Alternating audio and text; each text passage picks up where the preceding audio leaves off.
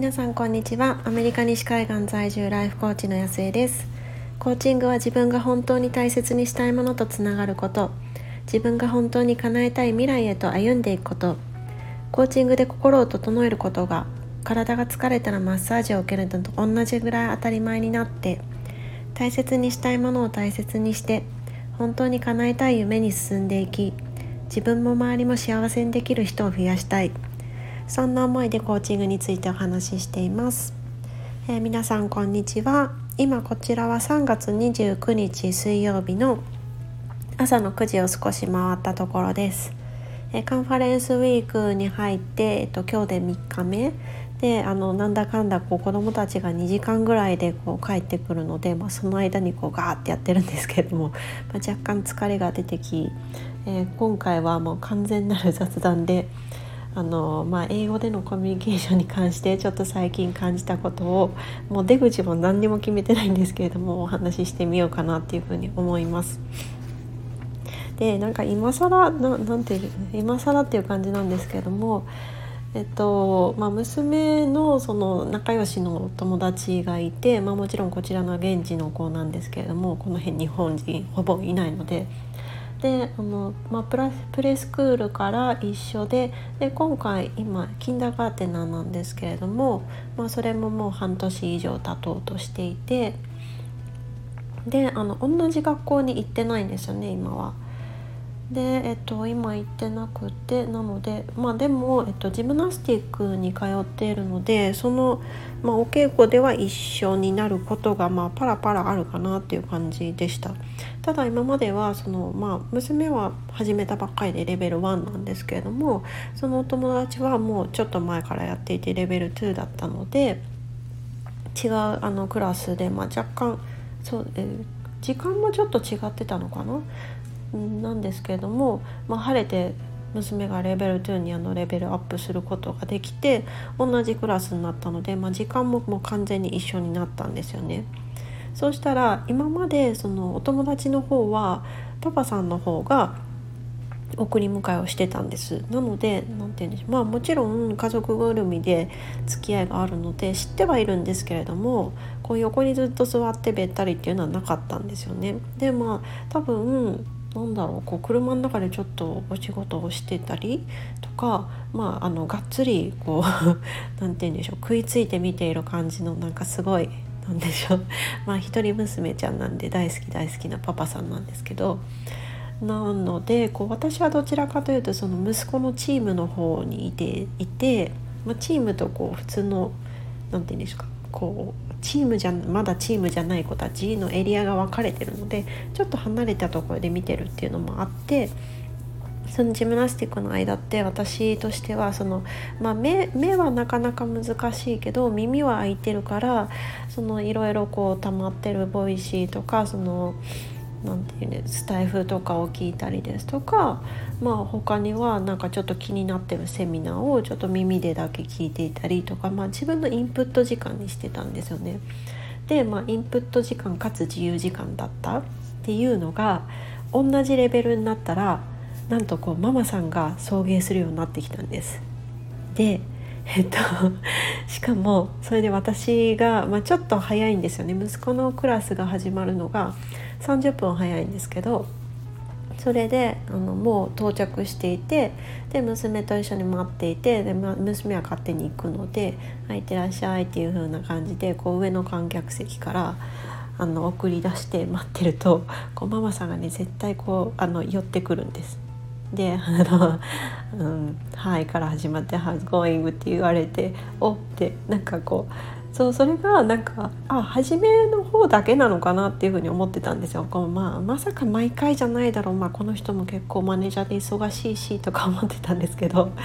どうやらこう最初だけじゃなくて毎回来るんです。てか毎回来て毎回こう隣に座って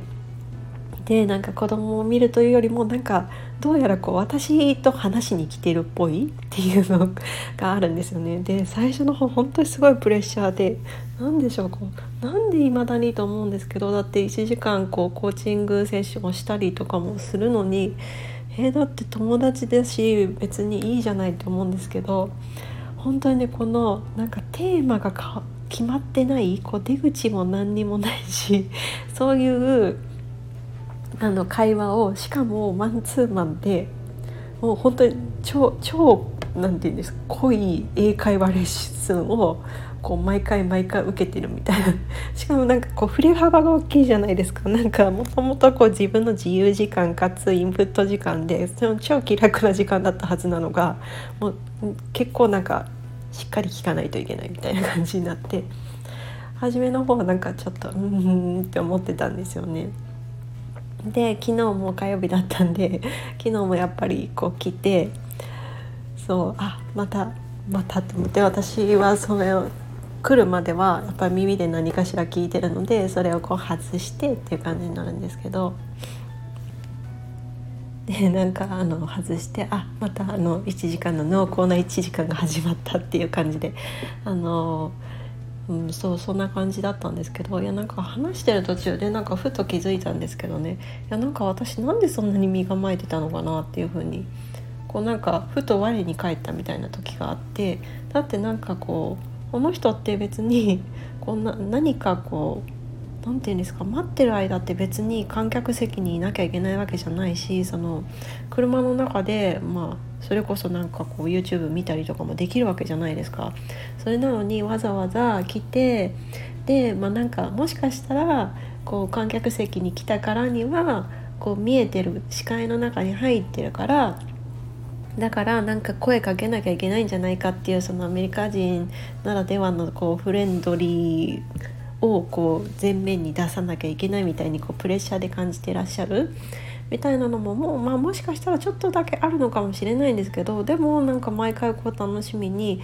結局その私が来てるっていうのを知ってるからわざわざそのパパさんとの交代をあの送迎を変わってきてくれてるわけじゃないですか。かなんか自分となんか話したいっていう風に思ってる人に対してなんで私こんなに身構えてるんだろうっていう風になんかふっと我に返ったんですよね。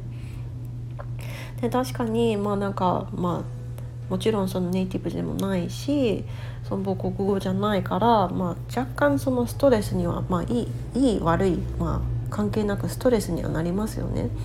でもうん、なんだろう別にそういうのって別になんか関係ないんじゃないかなっていうふうに思ったんですよね。だってこうまあ、うん、言語関係なくだからどういう時間を過ごしたいかっていうだけなのでで私としてはやっぱりそのいろいろキャッチアップするしであの、まあ、今度アラスカ行くんですけどやっぱりこうまだまだ知らないことばっかりなので。なんかなんかやるんだって言ったらなんかそうすごいいろいろ教えてくれるじゃないですか。あのでなんかこう、まあ、ネットとかで、まあ、拾おうと思ったら拾えるんでしょうけどでもそういうのって調べるのもなんかもう情報がありすぎてすごい大変なところをなんかああそこ行った時あれが良かったよっていう風になんかこう身をもって体験した人から教えてもらえるっていうのはなんかすごいこう心強いことですよね。なんか別に情報源としてあの付き合ってるとかなんかそういうことではないけどでもやっぱりこううんなんだろうそうだからねななんでこんなに身構えてたのかなっていうふうに思ったんですよね。それこそなんかコーチング始めた時にあの陥ったやつじゃないですけどなんかコーチングっていうそのコミュニケーションの仕方を学びに来たはずなのにその英語ができないからっていうその英語をこうちゃきちんと話すっていうことがゴールにどうしてもなってしまいがちでそれをこう繰り返し繰り返しこう修正して修正してでなんとかこう最後まで終えたっていうのはあったんですけどもこの時のなんか普段のこう日常会話でさえなんか別にその人とどういう時間を一緒に過ごすかっていうところじゃなくってこういかに自分がうまくこう英語でコミュニケーションできるか、まあ、またなんかこう自分側のこう自分ができるかどうかっていう方のベクトルにこう向かっていってしまってあなんかまた繰り返してるなっていう風に感じました。でもなんかそういう風に気づけるとあじゃあどうしたいんだっけっていう風にこう感じられますよね。だからこうやっぱり自分のパターンを知るっていうのは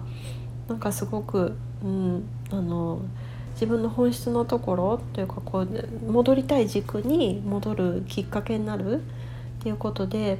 もう私として私としてやっぱりこううまくやりたい上手にやりたいって、まあ、完璧完璧主義まあそうですね完璧主義でなんかちゃんとやりたいっていうところがやっぱり強く出るっていう傾向があるので、まあ、そういうふうになんか自分側にベクトルが向かってきてる時にはこうやってちゃんと気づいてあまた繰り返してるなんで、えっと、ここでの本当にやりたいのは何だっけっていうのをにもう一回こう戻していくっていうのをちゃんとやっていかなきゃなっていうふうにあの改めて感じました。まあでもなんかそう言いつつもなんかそう日常会話って本当に難しいですよねいやなんか信頼するその英語コーチのさやさんっていう方がいらっしゃるんですけど、まあ、その方もこの前ストーリーに上げてましたけど本当に何だろうこう、まあ、仕事してた時とかってそのリスクマネジメントだったのでやっぱり話すのっていうのはやっぱり数字の話だったりとか経済の話だったりとかそういうことまあ経済の話は比較的なんかちょっとあの何て言うんでしょう世界が広いんですけどもどうしてもその決まったこう単語のことを知っていればある程度話ができるところを日常会話ってもうそれこそ昨日とかなんか花粉症の話してたんですけどね。なんかこの時期あってこう昨日こう細かい名前も知らないしでなんかこう日本人は結構結構なんか国民病じゃないですか。でなんかどういう背景があるんだなんでなんだみたいなことをじゃあ林業がさとか こう昔は植えたんだけどそのいろいろ事情いろいろ事情があってっていうところをきちんとこうニュアンス含めて伝えるとかなんか本当に難しいなっていう 思う,、うん、思うんですけどまあでもまあねなんかうちの夫もよく言うんですけど英語は別にスキルじゃなくてこうハートで伝えるんだっていうなんか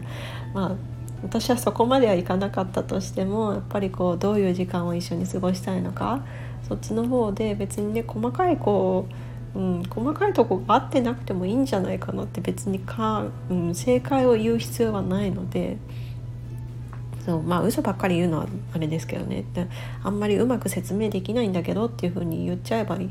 まあいい話なので。っていうことでもう本当に何何が言いたいのかわからない雑談会消してしまおうかなっていうふうに思いつつも、えー、そうだからねこう自分のパターンを知ってだから本質に戻っていく。そういうところをまた日常の中でやっていきたいなっていうふうに感じました、まあ、これってなんか頭で考えていてもやっぱり体として覚えていかないと何も変わらないところなので繰り返し繰り返しですよね。だからなんか、まあ、こんなもう完全にぼやきみたいな回になってしまったんですけれども、